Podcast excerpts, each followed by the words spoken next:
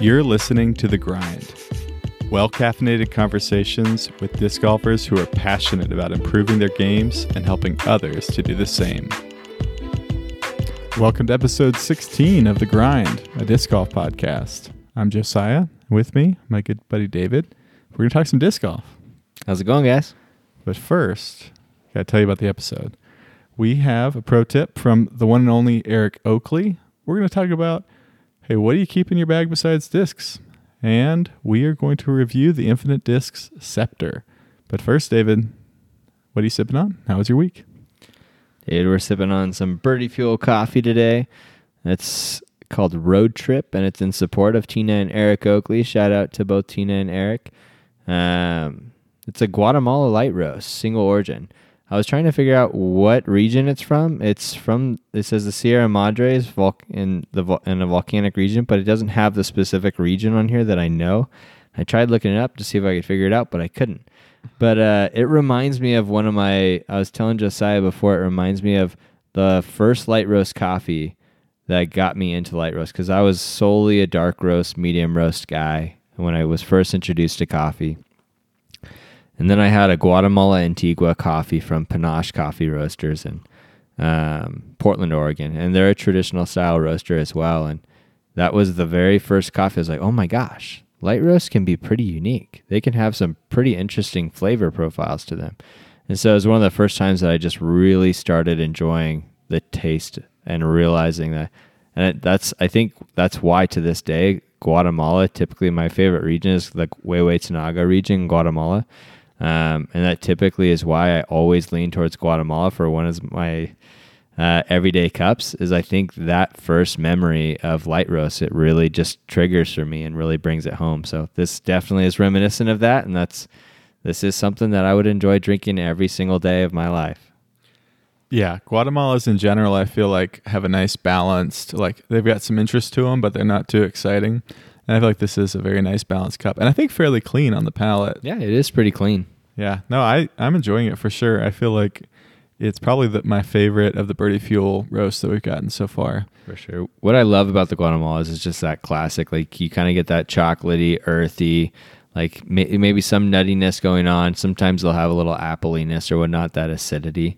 But really, it's just gives you that classic whatever you that classic what you expect in a cup of coffee with having more of that in the lighter form is going to have more of that clean taste along with it. And so it's just not offensive to anybody. Anybody can take a sip and enjoy it.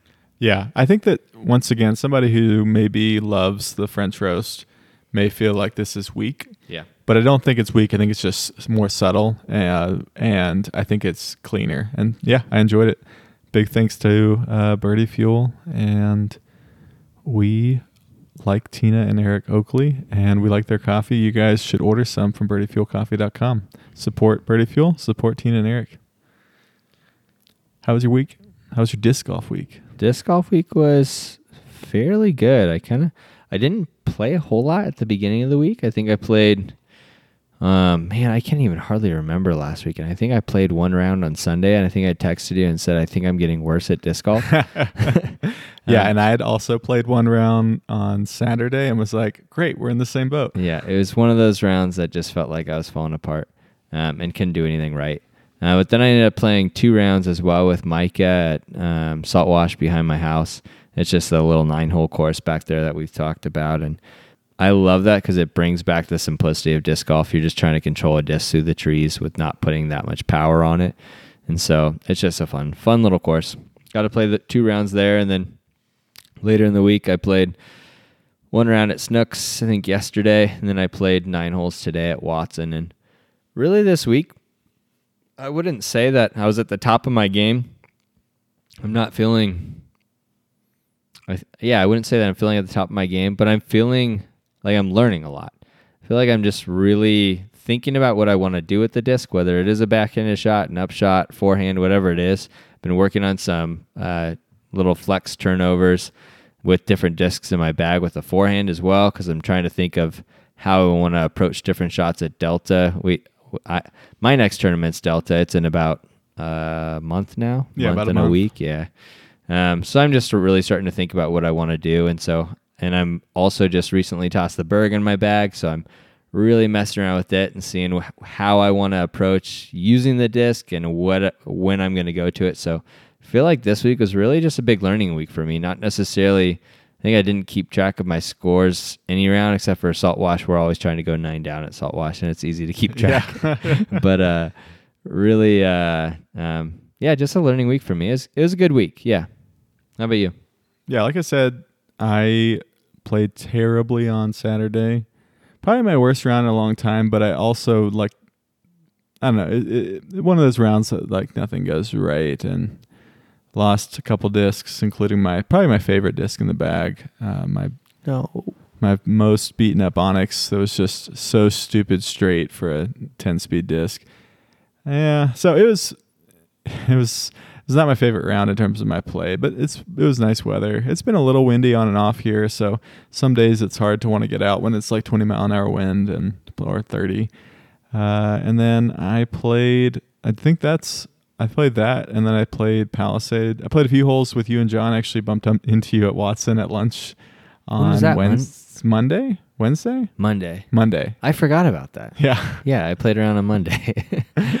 Well, yeah, you got a lot more disc golfing than I did, so that was fun. Played. I just brought envies and a zone, and just was working on putter a putter round. Played nine holes quickly with John and David, and then played a few holes at Palisade. I've got a tournament in Palisade this uh, end of this month, and so played about nine holes with uh, had my two kids along, and that was nice. It was nice weather. I had some really terrible putts and some really great drives, and kind of a mixed bag overall. But I started to feel like, oh my skills are coming back up. And yeah, I, I also was trying to choose to define my my round by my good shots and not my bad shots. And maybe we'll get into more of that later. But but yeah, good week overall. I, I feel like I've been also experimenting and messing around really since our last tournament and it's time for me to start trying to build up that consistency again and simplify my game a little bit because you know, we got a couple tournaments. I've got a couple tournaments coming up. You've got a tournament coming up. And so trying to flip that switch and also just get back into putting practice and that sort of thing. We've got a lot of new fresh seedlings and little plants in the ground in my in our tiny backyard and so I can't putt back there easily without killing something. So got to rework the putting setup. Maybe I'll do it in the garage or something, but but yeah, no, good week for sure. You want to get into a pro tip? Let's do it. I don't even have to introduce it. We'll have Eric Oakley introduce it himself. What is good, everyone? Eric Oakley of Infinite Discs. I'm here to bring you a pro tip with the Grind Disc Golf Podcast. So, what I wish I would have known before I really started getting out and playing and touring was that not everything is going to happen right away. You're going to shoot really good rounds, but it's not always going to happen. And I kept thinking and expecting things to be, you know, when I shot a thousand rated round, I kept thinking all of that was that I'm just going to shoot thousand rated rounds now. But it's a part of the process, and you have to keep learning. So it's being patient and understanding that the game comes with time, and you get better week in, week out, and every time you go out to throw, it is an opportunity to learn. Every round you play is an opportunity to learn, whether it's good or whether it's bad. When it's good, you ride it and you try and tap into that going forward. When it's bad, you try and eliminate the mistakes going forward so you can continue to bring, as I like to say, your, your ground floor up higher and raise your ceiling even more. So lower your expectations, enjoy the ride. It's all worth it. Thank you, everybody. Cheers. And thanks, Eric, for sending that in. We really appreciate you. David, what'd you think?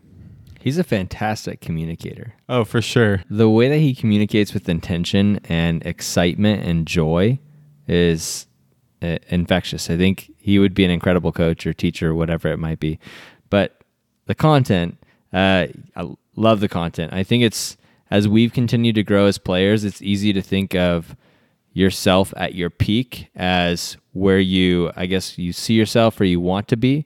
It's like when you think about driving. I was telling my telling my wife the other day, like, I think of myself as like I I know I've hit 400 feet before with my forehand. I know I've hit 400 feet before with my backhand. And so I start to think of myself as like, oh, I can hit 400. I can throw 400 feet. And in reality, yeah, I can every once in a while, but that's not necessarily my bread and butter is more that 350 to 360 range with both my backhand and my forehand. And uh, if I think of it in terms of that, it's a little more sobering, and it also helps me build my game plan a little bit better. And so I feel like it's easy.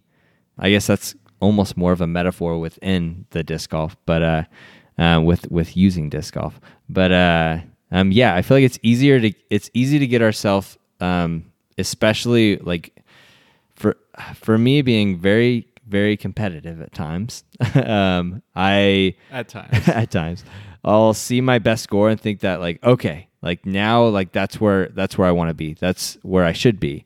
And when I'm not there, I start beating myself up. Um, and I think the more that I get outside of like not defining myself, not necessarily by my scores or whatever it might be, or my skills, whatever it may be.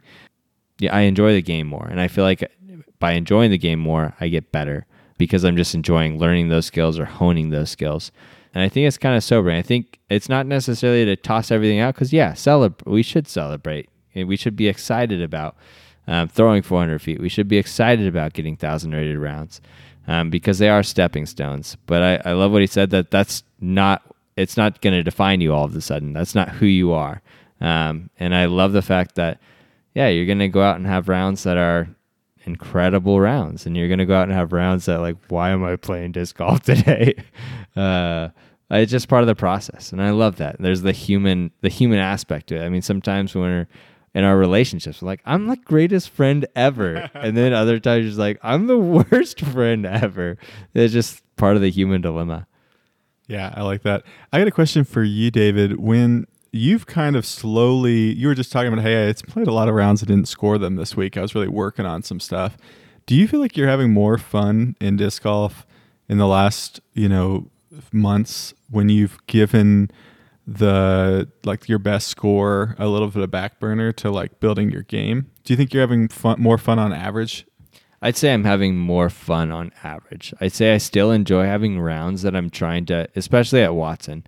Um, I enjoy having rounds that like, okay, I'm gonna go for my best score today because I'm feeling really good. And the Um, holes are all in their shortest the, positions. yeah, and the holes when the holes are all in their shortest positions. I can't think of the last time in the past. I think I haven't kept score for about a month, uh, at least on UDisc, just because I've been really just working on different shots and trying to really trying to hone different skills. And I think that's been really exciting for me because I feel like I'm actually starting to get better at different skills that before I I had a period to where I thought like okay, I'm I'm pretty decent at the forehand. It's going to take a lot to work on getting good at the backhand to work on these other shots. Do I really want to put energy there or do I you want you're giving up score, so, right? yeah, I'm because definitely- you're having a less reliable Yes. shot. Yep, I'm definitely giving up score in, uh, in order to work on my shots, and uh, I'm having. I would say that I'm. I think in in general, I'm having more fun because I'm. It's just fun to come up with to learn a new shot, learn a new skill, and see it when you do see that positive outcome. Like the energy I put in, like talking about an anhyzer with my backhand. I was working with my wife on uh, throwing some anhyzer lines of normally I would just go up and throw a, a Firebird and Right. it's forehand and yeah, it's going to do what I want it to do. And showing her, hey, here I can put the buzz on an anhyzer here, and showing her with her relay, putting it on an anhyzer, and it'll um work. And she's not used to throwing those shots as well, and so it's kind of worked enjoyable talking through those things together. And now I feel really good. I, I feel like I have a gen, genuine concept of throwing a backhanded anhyzer in my head. I can go up and re- ha- I know the release point. My body just does the work, and it's simple in my head now. While before it felt like I'm trying to rip my body every which direction to try to get the disc to go on an anhyzer, and it was almost comical and frustrating. And so I, that wasn't necessarily fun at the beginning. But when you start seeing some growth, I guess, it gets exciting. And it's you feel like, oh my gosh, this is actually a skill I can get good at, I think. You're almost like instead of having a goal of, you know, the only goal being like winning a tournament or having a rating or getting your best sc- score on a course, you end up with like micro goals of like, hey, I want to show, I want to throw this shot well today, mm-hmm. or and, and if it takes me, you know, the whole round or the whole time in the field to figure it out, like, okay, but I had that one good anhyzer shot, you know. I, I also think of it in terms of like I kind of want to like at some point just pull out that anhyzer shot when I know all my friends are just like, oh, David's gonna throw a forehand, and just pull out the anhyzer shot and throw it, just park it or ace it, whatever it might be. If I was- and so all my friends just look at me like, "What the heck just happened?" If I was throwing after you, I don't think I'd be able to throw well because I'd just be my mind would be blown. It'd be like, Like, David had had a backhand shot on a hole that went right. Uh, yeah, I I really appreciate this from Eric, and I think it's just you know so uh, real and so helpful. You know, I was thinking about to last year, and I had my big slump, and you almost it's very hard to enjoy disc golf when you're playing worse than you know you can. But the reality is, we all are like that because we almost we we're gonna have peaks and valleys, but most of the time, after a peak, you're gonna have some kind of plateau or valley. Like it's just normal. And so to be able to appreciate that, yes, the peak shows you your potential. It shows you what you can do when your game's working. So, you know, you throwing 13 down at Watson, me throwing 14 down at Watson, you know, whatever that is that it? I think that is it. it is it. I mean, soon to be 15. Soon to be. Yeah, I'm about to be 15 down. for, for right. David But when they move to short positions. and there's no wind. and there's a few mulligans involved. Who knows? but it shows you your potential. I mean, that's a for both of us. You know, it's 19 holes, so we get an extra bonus hole there. But for both of us, that's an insane score on any course, even an open course. But it shows you. I think we should look at that as like, yeah, that's how good I can be within my current skill set with if I increase my consistency. So I think it is good to look at that that way. But then I think it's also good, like you were saying, to say, yeah, I can throw that well sometimes, but I'm not going to like evaluate myself poorly when I don't meet that every time. I mean, Paul McBeth went 18 down on two tournament rounds. If he goes 17 down and wins the tournament, he probably is beating himself up a little bit because he's Paul McBeth. But I don't think you should be, you know, and I don't think that that we should be, especially as amateurs. There's a certain degree to which no one plays at their peak all the time, and growth is not linear. And I think that's the part that I really love about this whole concept is like when you're playing poorly, you're still learning. You're still growing. You're still getting better. If you and I think it's a lot about if you're learning from your mistakes. If you are trying to to learn, hey, I threw it this way, maybe after the round thinking, "Hey, what did what happened there? How can I fix it?" And then when you're playing well, he said like, "Hey, you just ride that." And I I really appreciate that for sure. And I'm going to pull a David and say, I think this is just true of life as well. Like, we're not the people we want to be.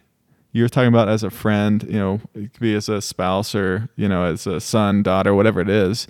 You, life, in life, you, if you look at a day to day, like, I hope I'm a better person tomorrow than I am today. And I'm going to work at that. But I have to evaluate it over the long run because I have terrible days. I'm a terrible person a lot of days, you know, and, and I don't think that it's good to to define ourselves by any momentary, you know, hey, I shanked a drive.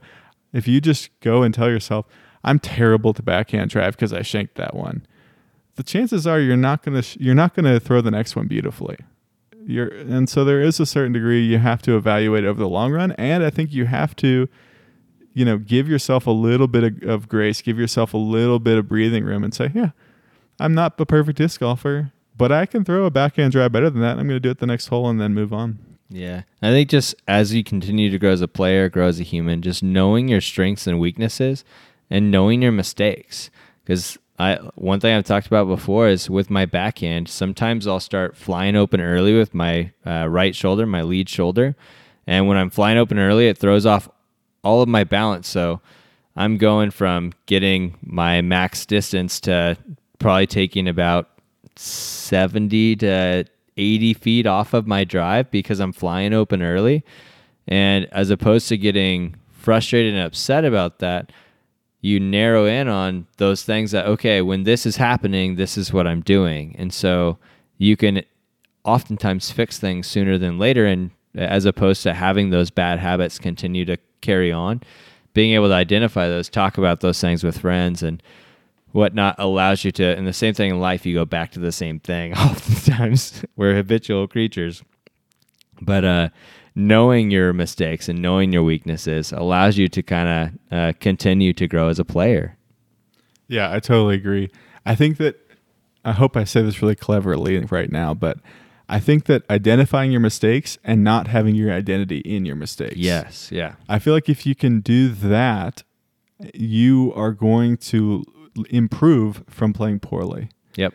And I think that it's so often that we naturally do the opposite, where we don't really we don't really focus on the solution to the mistake. Instead, we just berate ourselves and we just say, "Oh, you you piece of junk, you can't make a 15 footer."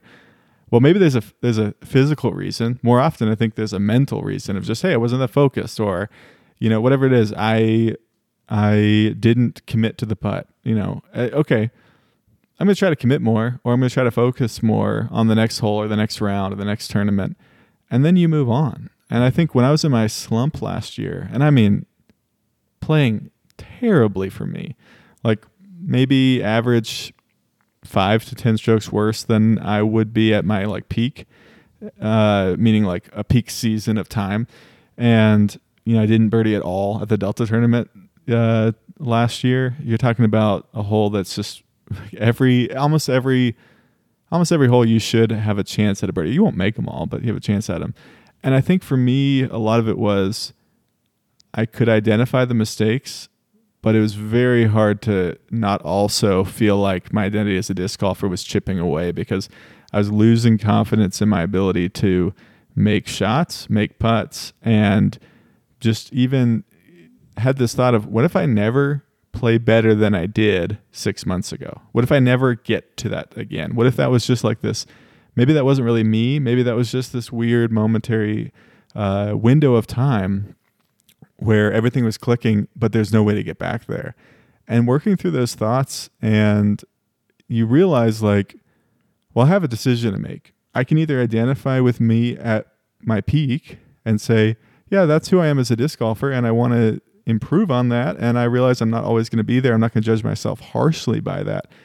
Or I'm going to identify myself with, can't make a birdie on a, you know, a, a birdie or die course. And I think for me, it really was like going back to the basics, uh, both from a, a mental and strategic side as well as a physical side, throwing more putters, getting back to throwing more backhands, uh, getting back to uh, trusting my putt and and committing to the putt. And I think those things over time, I got out of the slump and I had my best round ever at Watson. And you know, I've won a tournament and the PDGA thinks I won another tournament. We all know that lost in a playoff, but who kn- who needs? Who needs to? but I do think it is this matter of life and disc golf is is a struggle eh, with elation, a struggle and elation, and I think being able to understand that that is the rhythm, and in the struggle, know that you're gonna have better times ahead, and in the elation, know there's gonna be harder times ahead, and therefore cherish both. I think the whole identity thing in uh, in your mistakes is pure gold. What you said. I, I was really hoping it'd come out cleverly, so I'm glad it did. I immediately thought of. I always jump into. I everything in disc golf again. I feel like so easily comes back to life. But I mean, I immediately think about my first year of marriage with my wife. I I had this ideal perspective in my head that I was going to be this perfect husband, as a lot of us do. I just think of myself as this fantastic human that does everything right. And that wasn't the case. You realize that when two humans are living in one household together, sometimes you're not going to be the best version of yourself. And uh, I know Rachel. I really thought she was going to be a better person. so Just kidding. there were times to where I would lose my mind, say some really stupid stuff, and I would literally end up on the floor in the fetal position just crying, so upset that I am this terrible, terrible human being because of these things that I said. And so buried in this identity of myself as this mistake or what I said that I'm not giving myself enough kindness and grace to actually be a good husband moving forward with my wife. And I realized for me personally, in order to be in a healthy relationship with myself and my wife, I had to move on from those things. I can't identify in those things because, yeah, I'm going to make mistakes. But part of making those mistakes is owning them and being able to move on. Identifying in those things just continues to hurt the relationship when you're continuing to sit in those things. Um, and that's something that I really had to learn. And it's something, same thing in disc golf. So you can't get upset about those if you're having that same mistake. Know your mistakes, know your weaknesses, and move on. And that's and you can learn and grow from them. So that's huge. And the great thing about disc golf, as opposed to relationships, is unless you're hitting a card mate with a disc or like chewing somebody out on the course, like if you, it's really only you and the trees that you have to work through. So you have to apologize to some trees for shinking the drive right into them. a little bit easier. But it's a little bit easier, Uh, and I do appreciate. takes less humility. And I don't think that you will find another disc golf podcast where a grown man will talk about crying in the fetal position. so, so thank you for that, David. We are. oh man. Oh man, I really Getting appreciate vulnerable that. over here, guys. Well, if if you hate that part of the podcast, there's a little skip forward 30 seconds. You can just wait anytime David starts talking about life or I start talking about life. oh, not again. if 30 seconds isn't enough, you can hit it one more time. We do occasionally talk about disc golf too. Speaking of disc golf, I think we'll take a big change of direction. I just want to talk about hey, for somebody who's just getting started, or maybe somebody who is looking to get a gift for somebody, or you're just trying to figure out how can I spend more money on disc golf? What are some things that you keep in your bag, David? I'll talk about some stuff for me besides frisbees. Yeah. I've had a few things at times. Uh, right now, I have a golden retriever in my bag. and that is a 60 pound dog, long haired. David's bag is fairly large, so it works. Uh, a golden retriever. Who makes the golden retriever? I think it's dynamic Disc. dynamic disc. Um, I actually had two of them. I lost one of them because the golden retriever is like it's a little golden disc retriever that has a long string attached to it. I lost one of them throwing it into the creek trying to get it, and I didn't realize I didn't. I wasn't holding on to the string, and so it kind of went into the creek. There's some lessons here as well. I I got another one from a tournament, so I have I still have one in my bag. I love having something in my bag that I can retrieve. Some, we have a lot of creeks around on the courses we play, so it's nice to have something that can grab the disc easily enough steep, that's close steep to the shore. banks and creeks, so Yeah. it's not easy to just to get in there. There was one time with the golden retriever that I thought maybe I saw a reflection of my brother's disc, and so I just kind of threw it out there, shot in the dark, and started pulling in, and I actually pulled it in, and I was so pumped. So Yeah, sometimes that- you get lucky too. I feel like you've gotten your technique down too. It- Yeah. it is a little. Takes a little technique for sure. it's definitely a more of a finesse uh, retriever me- uh, option, but it works pretty well for you. Yep. And I also currently have a Bushnell in my bag as well. I think Josiah got one before me, and I had been seeing the pros use I'm it. bougie, so and it's I didn't realize how much I would use it. I think primarily at the beginning I wanted to find out how far I was throwing the disc. It was the easiest way to um, I if I'm throwing in a field I can set my bag up and have something to shoot uh, shoot the Bushnell with with the laser. But I also use my Bushnell for see circle one is 33 feet and so in a tournament or if i'm playing with friends i use my bushnell to check to see if i can do a little step putt it's the nerdiest thing. yeah, because I really enjoy doing the step putt. It's fun. I uh, one of the guys I played on a card with a few times. He was stoked that I had in my back 'cause he goes to the step putt a lot, and he always in the tournament he said he's like sometimes I'm afraid people are gonna think that I'm in the circle, even though I know I'm out of the circle. So it's nice to know for sure that I'm doing a legal step putt in a tournament, and so you don't really usually in a tournament I'll I'll check it with the Bushnell and then I'll let people, hey, I I I got 36 feet on the Bushnell. Are you guys okay if I do a step putt? Just to let people know that, and it just makes it a lot easier. It's not you don't feel the tension of having to ask people, and so a lot easier. I love having it in the bag. Um, let's see. Normally I have a um a Whale Sac, but in our last two tournaments ago at the Palisade tournament, I, it got snagged on one of those uh, um, all, Russian olives, and it, like halfway through the tournament, I was feeling uh, like stuff falling into my back. I was like, "What's going? What's in my like? What, what's in my back?" It was actually all the um, stuff coming out of the Whale Sac So- into my back. And this is no judgment on the Whale Sac. If you ever come to Colorado and you want to see a non-native invasive species that is from the pits of hell, it is a Russian olive. The thorns are like three inches long, and there are many, many of them. If you get your disc in a Russian olive, it's like a tree that's also a bush. If you get your disc in a Russian olive, you're going to be bleeding from several places and have holes in your clothing or gear. So it's certainly no uh, judgment on uh, Tina and Eric and their beautiful Whale Sacs. And I have two more things in my bag. I typically carry a mini in my bag. Um, usually, if we're playing casual rounds, I don't really use my mini. If we're doing some practice for tournament rounds, that's when I start pulling out my mini. And then I also obviously use my mini in tournaments as well.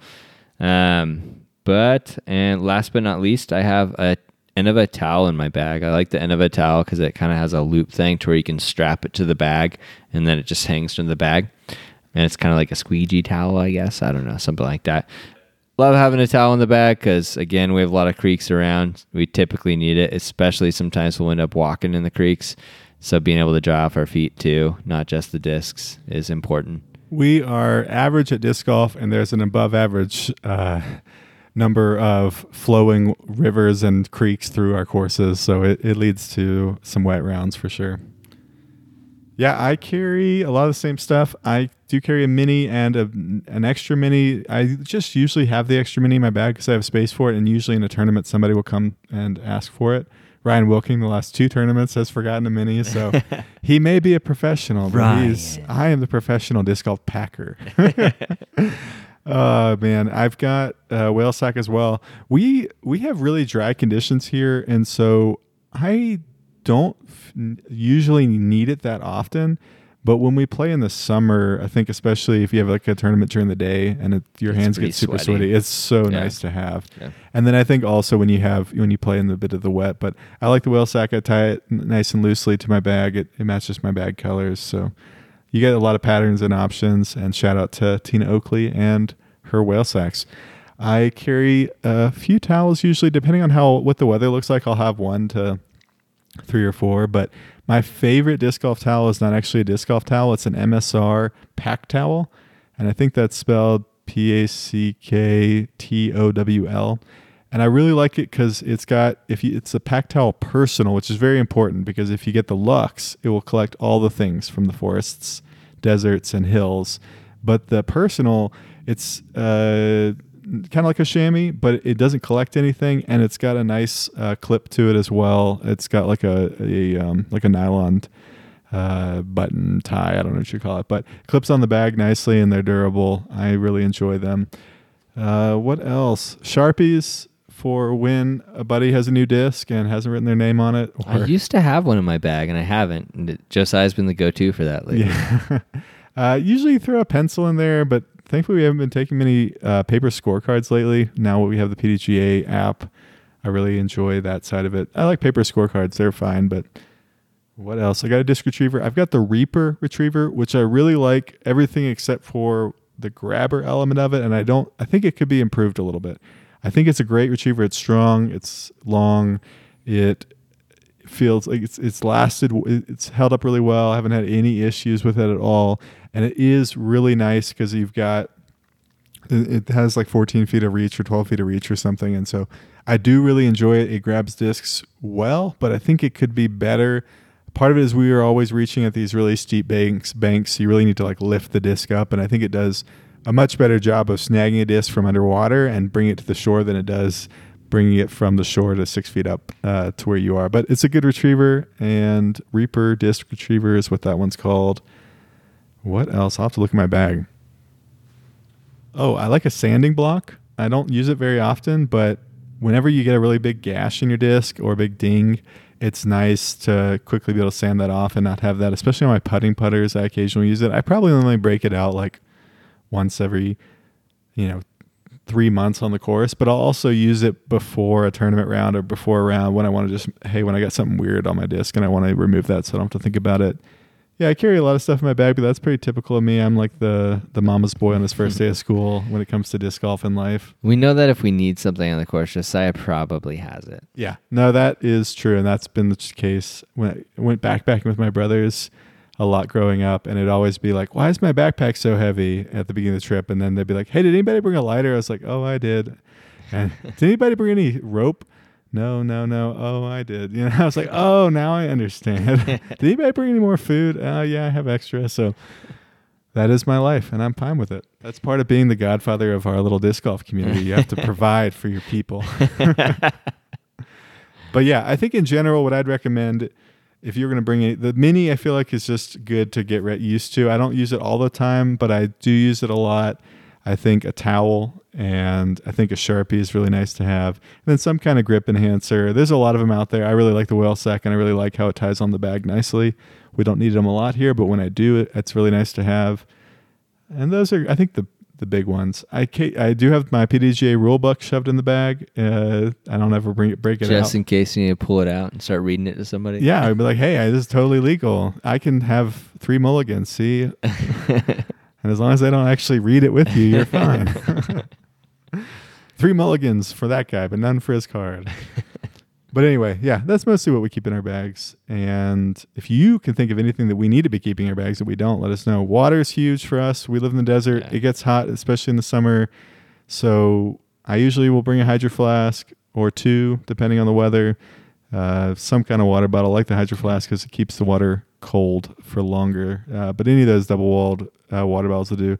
My bag will actually hold a water bladder in it, but I just haven't messed with it. I have one. I might try it well, if we play any of these like it's one of these August tournaments. It might be necessary. Yeah, definitely having a water bottle during tournament season, and then also uh, uh, during tournaments, I'll toss. I'll usually have about like three protein bars or something in my bag, just because obviously half the time you end up sitting at holes and you're like, man, I need to have something right now, otherwise I'm gonna get hangry here pretty soon.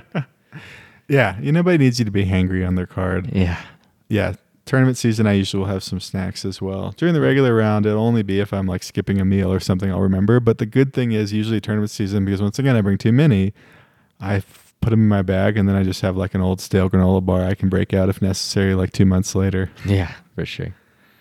Yeah, but that's mostly it. Occasionally, I'll have a, a disc, an extra disc to try, or a disc for one of my kids. Kid snacks are important when you have kid rounds, so uh, that's mostly it. We've never tried carts before. We just have bags, but I imagine if you had a cart, you could carry any, even more. I have to sometimes go through my bag and remove a bunch of stuff because I'm like, this is way too heavy, and I need to take some discs and random assortment of items out in order to lighten it up a bit. Anyway, it's good enough for me. You want to get into a disc review? Let's do it. It's time for the What Was That Disc Review?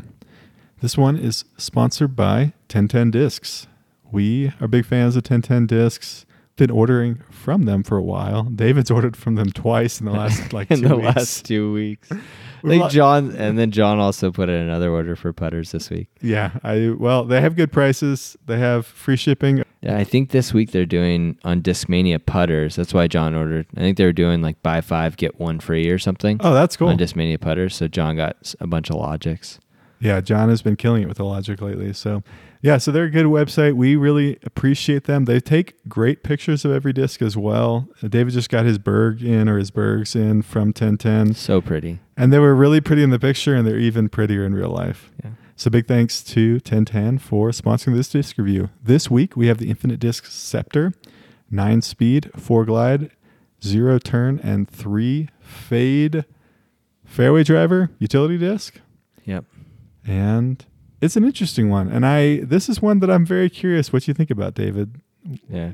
I actually I didn't get to throw it much more this week. I actually the scepter is one I started using some in Ogden because I had to borrow Josiah's scepter because I lost my flat top Firebird and it was what was the closest thing that Josiah had for me to because I rely on my flat top Firebird so much.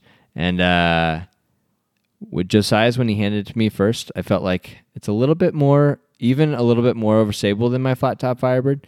Um, but the one that I lost, I had beat in so much to where it was still very overstable, but it also I can, it wasn't as overstable as getting out of the bag.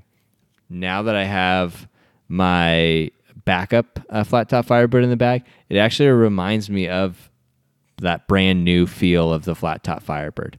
It's it's just a meat hook. It comes out of your hand and you feel like okay, it's holding straight briefly, but then bam, it's hooking.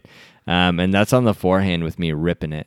And I love that. I mean, this is if you guys saw the video of uh, um, us at Ogden on the Instagram feed. Um, I was actually throwing Josiah's uh, scepter because I had yeah, lost that my. was hole 16, uh, which is the playoff hole where Conrad won Worlds. Yeah, and so I actually I was throwing a forehand spike hyzer at the basket, and it it, it played so perfectly. It, it it does exactly for me what a flat top what I would expect a brand new flat top Firebird to do. So David missed the island with his shot.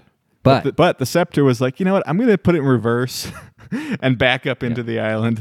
and the, that's the thing that I love about. I mean, the flat. I, I I feel like I can use them interchangeably. I think I wouldn't be upset to not have flat top Firebirds in my bag if I was bagging a scepter. I think I could go back and forth and be just fine with it. Um, I think because of the name, the flat top Firebird, I'm stuck on it mentally because that's that's who I've committed myself to as far as the disc goes. You're a very Yeah. committed person. I'm a very com- I'm a very committed person. But uh, I definitely feel like this is an interchangeable disc for me. Um, and I actually, I mean, you have a really pretty scepter. I, I haven't found as many pretty flat top Firebirds. Well, that's the thing I think I really appreciate about- about the Scepter is a flat top Firebird is like, I think they do a second process to it, and so you can occasionally find a really flat Firebird, but most of them come out with a little bit of dome these days, and so it is hard to find it. And the Scepter, in all the plastics that I've tried, I know that the I blend sometimes has a little bit of dome to it. I've held a G blend and it was flat. I uh, I blend I haven't tried yet, but the swirly S blend that we have and the uh, metal flake glow and the regular color glow all are like board flat on the top. Very similar feel to a Firebird. They're both made by In- Innova, so I don't know if how much difference there is. I the Scepter is probably f- even flatter than e- either your flat top Firebirds. I mean, I think it's visually, yes. Oh yeah, looking at it, it definitely is flatter. and so I, it's nice because it's easily it's much more easy to find one, and I think they come in cooler plastics. I, I think the the swirly S blend is super nice. It's kind of like a star, uh, just a normal kind of swirly star, and then Metal Flake Glow is Metal Flake Color Glow. Probably my favorite plastic made by any of the In- Innova line. Maybe one of my favorite plastics of all time. Um, so I really, I really enjoy the Scepter. It is a meat hook.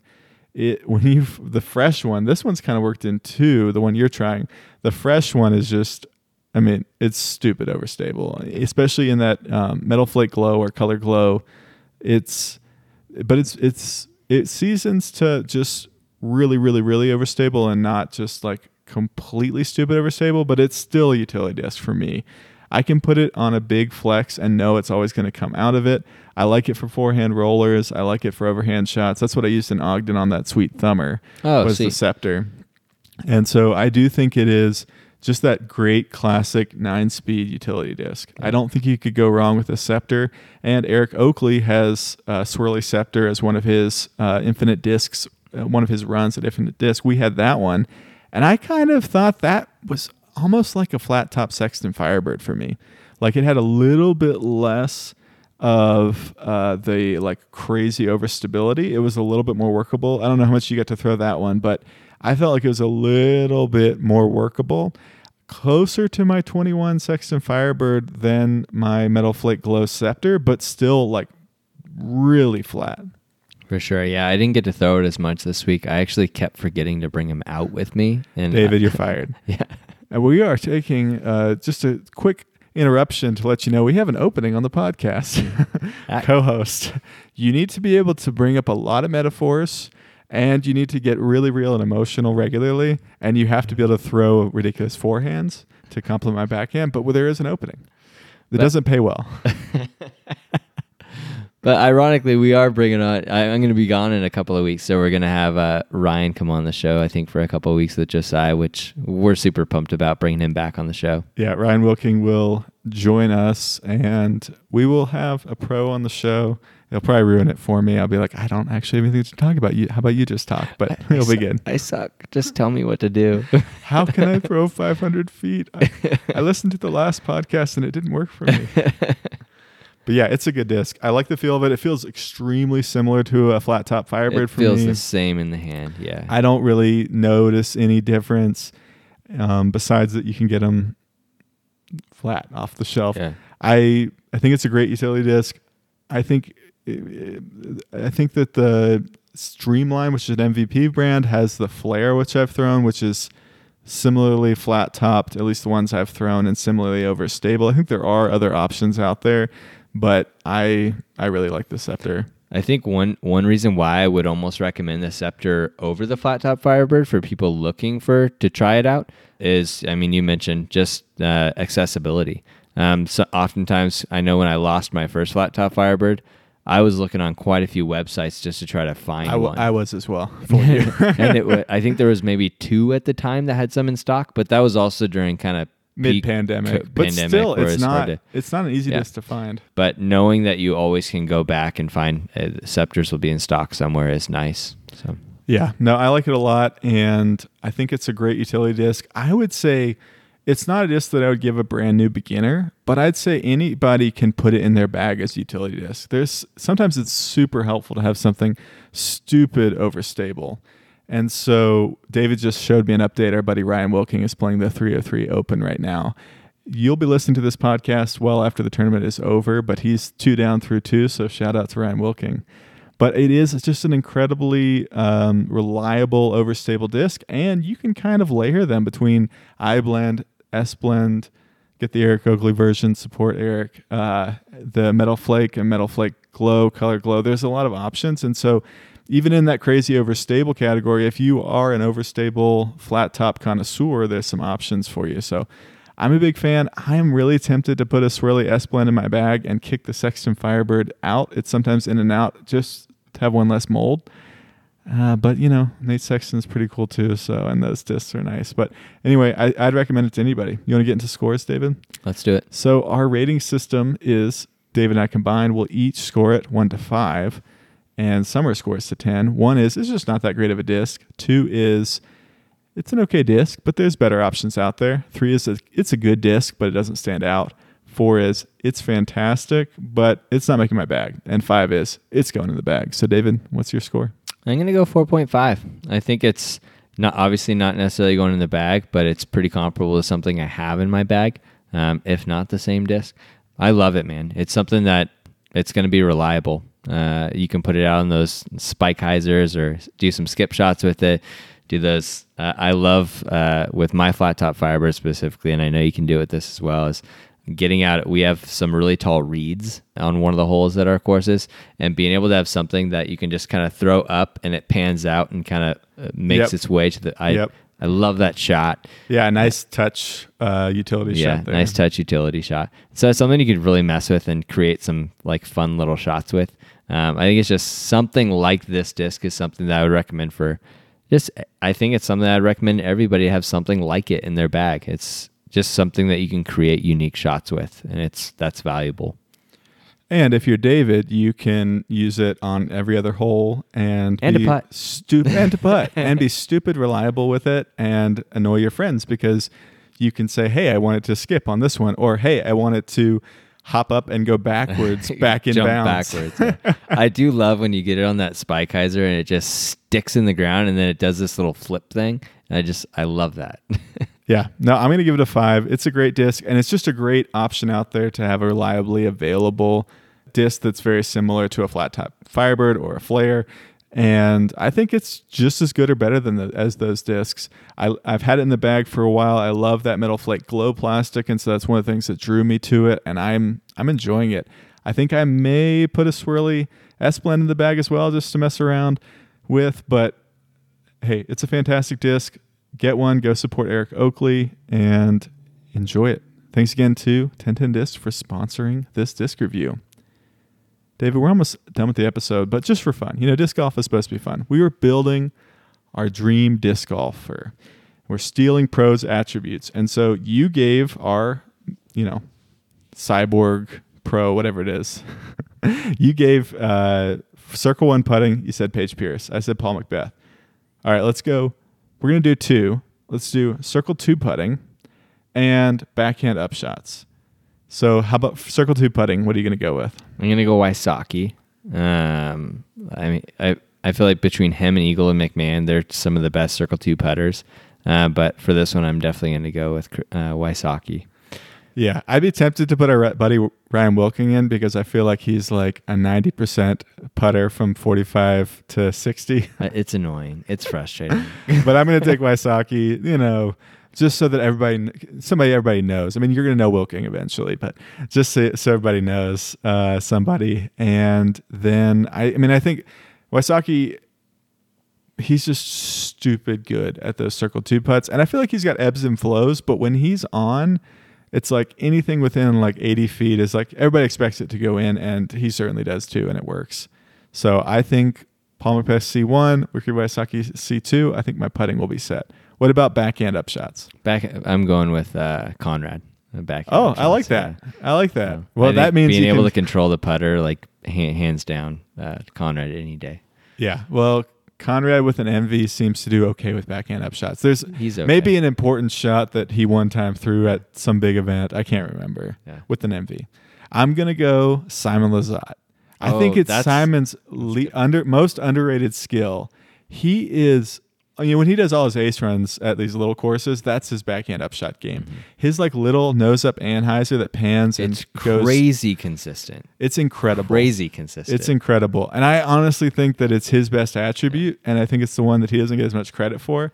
But insane. It's funny because when I think of Simon Lizotte, that's one of the shots I think of him the most is are those upshot Annie shots. well, maybe it's not maybe it's not overrated, but I think whenever you talk about Simon, everybody says like big big shots, whether it's big hyzers and all the Simon lines and stuff. But I think his like if I if I had to pick wide open in the woods, whatever, if I had to pick somebody to throw a backhand upshot, I'm probably I mean, you got Conrad, so he might throw it in and, and Simon's got like a 50-50 shot of throwing it in. So I think I saw one tournament with Lizotte where he threw one in, and then there was another one that he almost threw in with the same type of Annie backhand shot. So ever since I, I just think of him of I think of those shots when I think of Lizotte.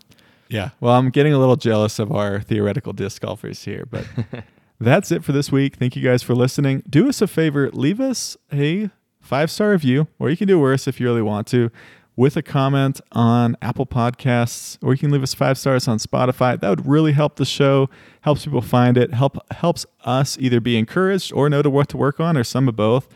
Um, if you just hop on your phone right now, I'm not an Apple person, but David is trying to make me one.